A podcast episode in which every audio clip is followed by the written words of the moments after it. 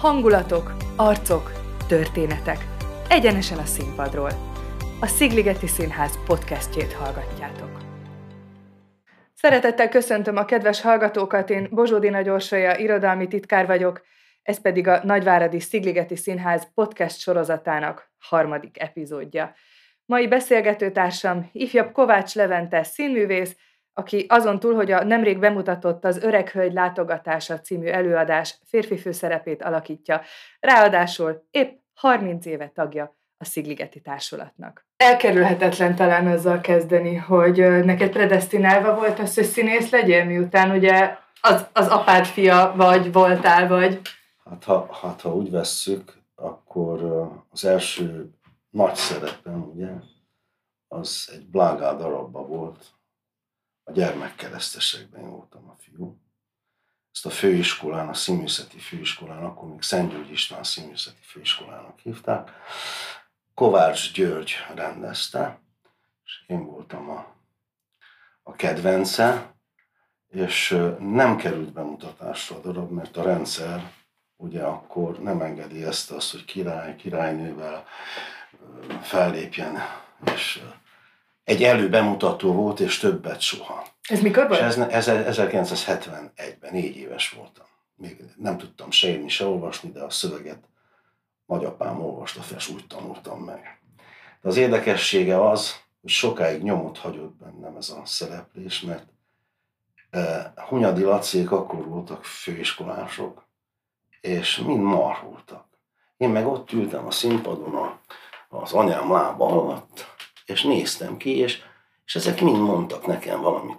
És elterelték a figyelmemet, és kiadtam egy szöveget, azt kellett volna mondjam, hogy nem. És ezt elfelejtettem mondani. És én azt hittem, hogy emiatt tiltották le a darabot. Úgyhogy végasztaltak körülbelül két évig, hogy, hogy ez nem így történt. És akkor itt elhatároztad, hogy semmiképpen nem lesz akkor, akkor elhatároztam, hogy hát messze, inkább a sport.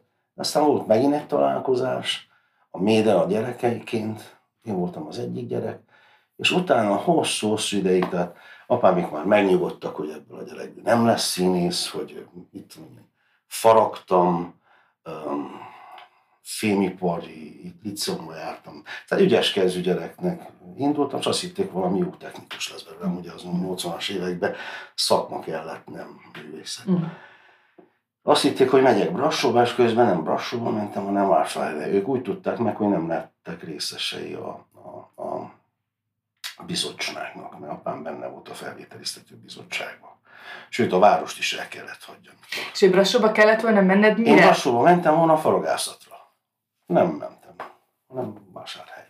Mentél a színére? Mentem a színére. És ez, ez hogy történt? Hogy határoztad el, hogy ez így lesz? Csak így. Csak azért is? Tudtam, hogy 20-30 verset, volt monológum. Azt mondtam, ha megpróbálom. És édesapád nem akarta, hogy nem, nem akarta. Sokáig haragult emiatt, aztán jöttem a tengerről haza, és mondtam, megkérlek szépen, egy dolgot, ha azt mondod, hogy oké, okay, akkor oké, okay. ha nem, akkor meghallgatom. Hallgass meg, szeretnék neked valamit mondani. Szent Györgyön rendezte a Szent Iváni álmot, ugye, és, vagy a három nő, három nő.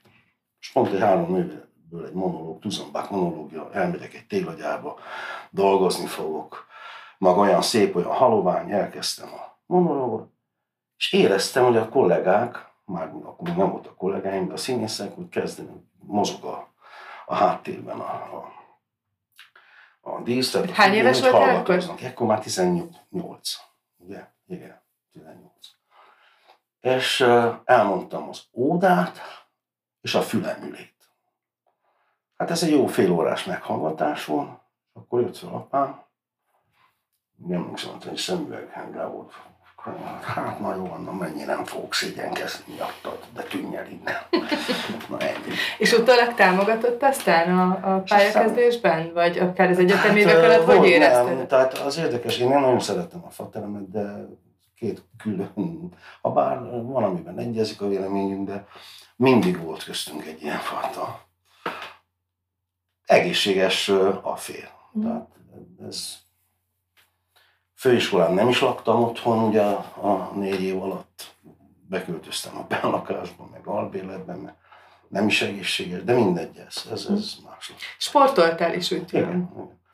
Voltam országos harmadik teniszben, aztán fociztam, fociztam az ASEAN csapatában, aztán egy, egy C-divíziós csapatba, a harmadik ligás csapatba.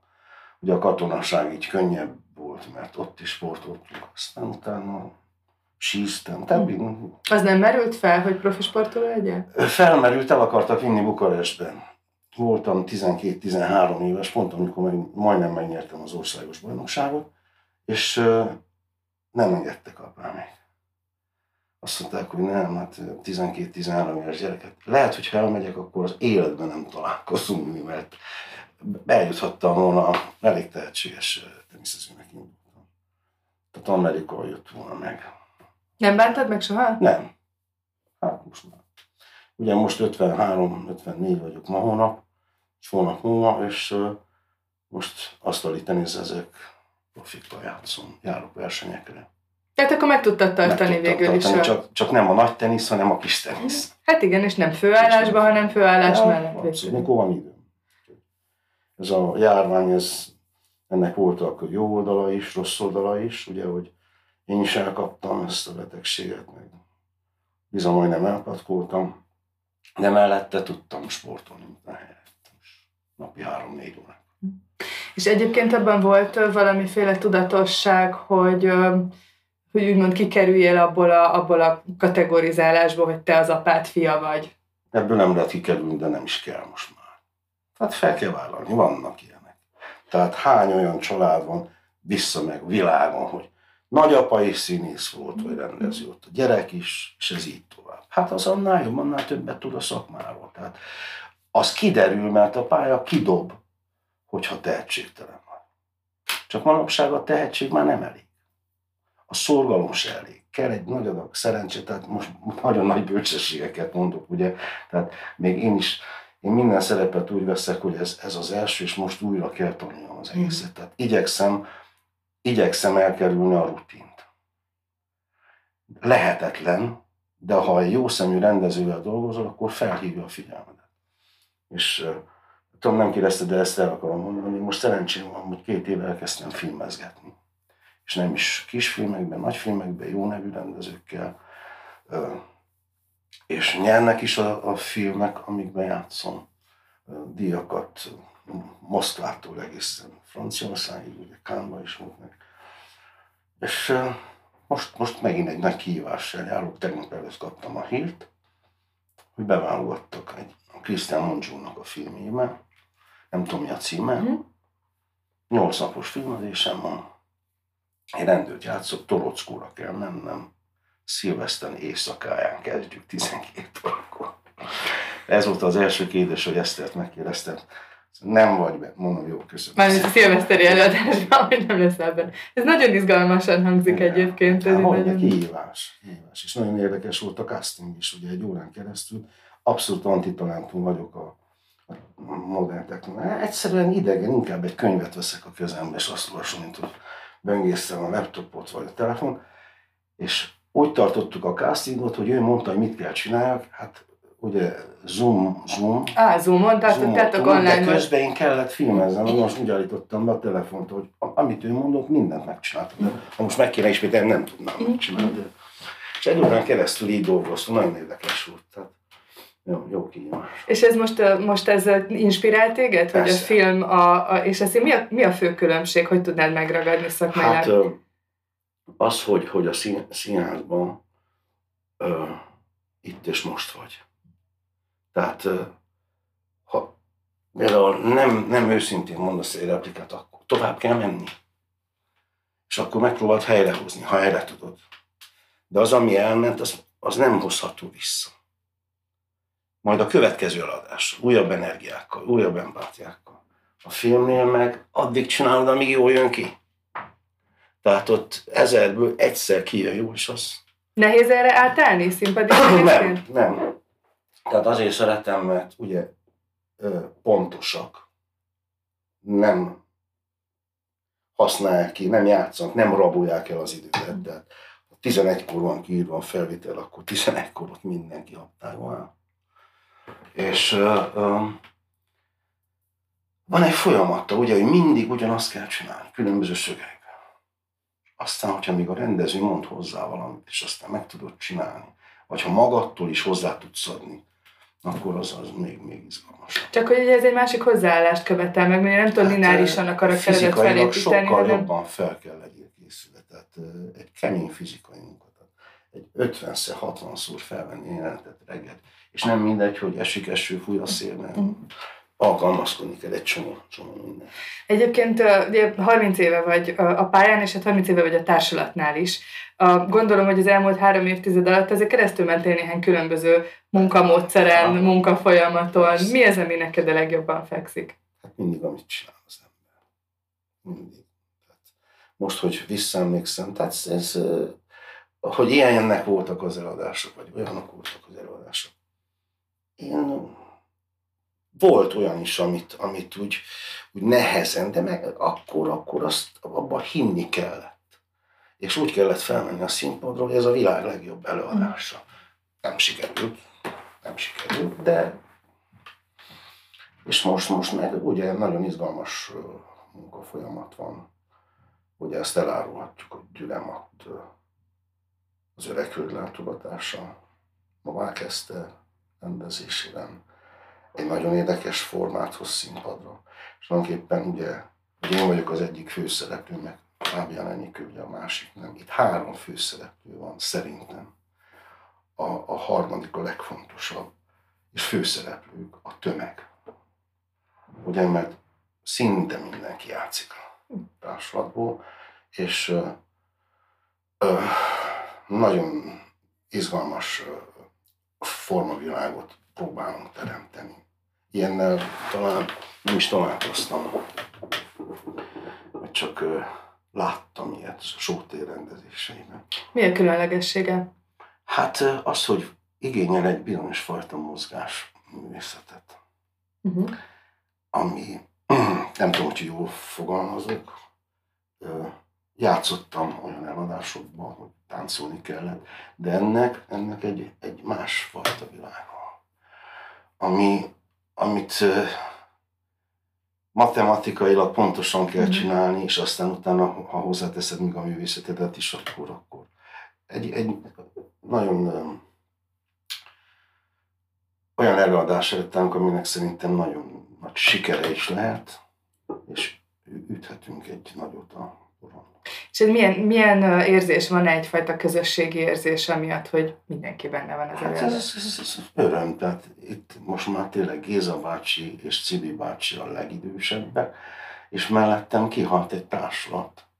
Tehát én akkor a fiatalabb voltam, mint Skurtu Dávid, mikor ide kerültem. 22-3 éves. Hát frissen végeztél, nem? Frissen végeztem, és Géza azt mondta nekem, akkor ő volt a társulatvezető. Levika, van kedved, gyere Váradra. Uh-huh hívott Szentgyörgy, hívott Temesvár, vásárhelyen nem akartam maradni, ugye senki sem lehet proféta a saját hazájában, beszéltünk erről. És aztán ugye apámnak lett a második otthona, mert született a fiam, aki most már nagy gyerek, 27 éves, kint Hollandiában, Dániában, nem is tudom, mindig változtatja. És akkor kezdett jövögetni, és apám is megszerette a Váradi Színházat, mm. és azóta, hát ő, ő még, még 82-ben a Káin és Ábelt rendezte, még rendezett egy darabot, és aztán utána folyamatosan szinte minden második, harmadévben rendezett egy, egy darab. Normális, hogy nekem adta a főszerepeket, én aminek nem nagyon örventem, sőt könyörögtem, légy szíves, adjad már. Na de hát ez más tészta. Hát meg kellett állnod a helyedre, hát meg kellett. De nem bánom, mert volt egy műtét, volt egy Mikisvárosunk, volt egy Erzsébet, és, és beszélnék ugye az öreg, öreg hát most ők, ők fenn vannak, egy fiatal társulatot képviselnek, ugye Nusika ment el a a tavaly, de hát elment Totyó, Ács Totyó, elment Varga, mm. elment Megyesfalvi, Szentmiklósi, Halassi, Rácmari, nem szeretnék Csíkibi, nem, hogy véletlenül kiadjuk. Egy egész társulat. És most van egy más társulat. Most már, hogy én lettem, kezdek öregedni. Igen. Ezt hogy éled meg amúgy ezt a generációval? Nem, nem hiszem, hát én még mindig gyerek. Hát amikor érkeztél, akkor ugye ebbe a nagy társulatba érkeztél, Igen. őket te mestereidnek tartottad, akiket most felsoroltál. Hát tanultam tőlük. Tehát, ugye ezt a szakmát, a főiskola elvégzése után el kell felejteni, mert újra kell tanulni. Tehát, hogyha játszasz, az a legjobb, jó, rosszul, játszani kell. És azt javasolom minden fiatal kollégának, akik most végeznek, olyan helyre menjenek, ahol lehetőségük van megnyilvánulás. Neked volt, sokat játszott? Hát én lese, Lesettél a színpadon? Több mint 200 szerepet, tehát nincs számoltam. És ugye változtak, ugye a koroddal, ahogy változott a korod, a szerepeknek a jellege is változott. Hát ugye egy gyerek arcon múlt, nem, na, nézem a fiatalkori képemet, mondom én, olyan lányos, na, szerettem. Jó, hát 20 éves volt, tehát milyen? 30 éves. Yeah. Ugye volt a szinkron, ami, ami nagy, nagy érvágásra volt a színházi életünknek. Miért? Mert jól kerestünk, uh-huh.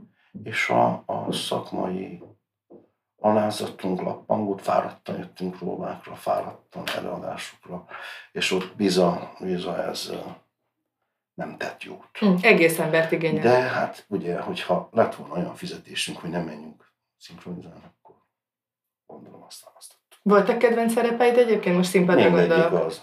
Ma legkisebbtől kezdve. Típusok sem voltak, amikben no. mondjuk jobban érezted Tehát, magad? hogyha most azt mondanák, hogy mit szeretni játszani, hát most mondjam, hogy a Hamlet, nem. Amit adnak. És most hol, hol érzed magad így generációs szinten? Most, hogy elmondtad a nagy öregeket, akik elmentek, hát még te azért nem vagy öreg. Hát, már, hát öregebb ha, vagy, ha mint a fiatalok. Gulácsi, bácsi, bácsi, 50 éves korában elment nyugdíjba. És eljátszott addig mindent. Tehát másik dolog, amit az ember csak akkor vesz észre, hogyha ha emberekkel van különben. Idejébe kell abba hagyni. Nem mindegy, hogy mikor hagyod abba. Vagy, vagy egyáltalán kérdés az, hogy abba kell hagyni. Hát igen, de azért olyan is van, akit azért olyan szinten konzervál a színpad, hogy... Igen, csak tudod, a színész félelme az a szöveg, eszedbe jut, vagy nem jut eszedbe, vagy hol vagyok. Tehát volt olyan próba alatt, hasonló, mondjuk többet, 12 darabból 11-ben játszottam, és volt hasonló szöveg. Egy adott évadban? Igen. És a, a szövegből átmentem a másikba. És nem tudtam, tehát... és ez még most is van, ennyi év után? Álmomban. Ugye én lefekszem, és akkor úgy vagyok, hogy tehát én, én hülye vagyok annak, hogy azt meg kell tanulni, ami le van, úgy, hogy le van írva. És akkor mondom, mondom, mondom, mondom, csak elkalandoztam. Mondom, hol vagyok? Fel kellett megnézni, és mondom, hát ez nem ez az a példány, Tehát van ilyen. És élesben van még lámpaláz, van még izgulás, vagy félelem? Normális, hogy van. Tehát az, a, a, a, aki azt mondja, hogy nincs, az hazudik. Van, csak elmúlik, közbe vagy. Tehát ugye én most nagyon kell vigyázzak a szívemre, mert volt két infarktusom, és bizony, hogyha nagyobb izgalmi állapotba kerül, kézem, hogy... Veszélyes. Mm-hmm. De nem cigizek most ugye másfél éve. Ez nagyszerű. Nagy, nagy dolog. Nagy dolog, Nem igen. hittem volna, hogy el tudom hagyni. Tehát azt mondta nekem az orvosom, hogy Kovács, hagyja. Mikortól? Most. Hm, tegnaptól. És azóta meg se fordult a fejemre. Tehát nem hittem. És a, az idegességgel, vagy a, az iz, izgalommal hogyan tudsz lelkileg, szellemileg hát elbánni? Az egy adrenalin. Az kell.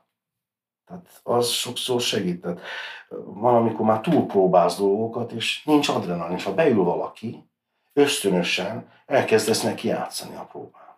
Tehát ezért vagyunk színészek szerintem. Aztán, ahogy a rendező azt mondja, hogy most mi van, az az ő dolga. Amit mi dolgunk az, hogy ő nekünk mondja meg, hogy mettől meddig. És most ezt a, ezt a partnerséget a Fábián Enikővel hogy érzed? Hát Enikővel nagyon sokat dolgoztunk, és szinte, á, nagyon sokat, nagyon sokat. És jó, jó, mit mondjak, én ismerem a munkafolyamatot, hogy hogy áll hozzá.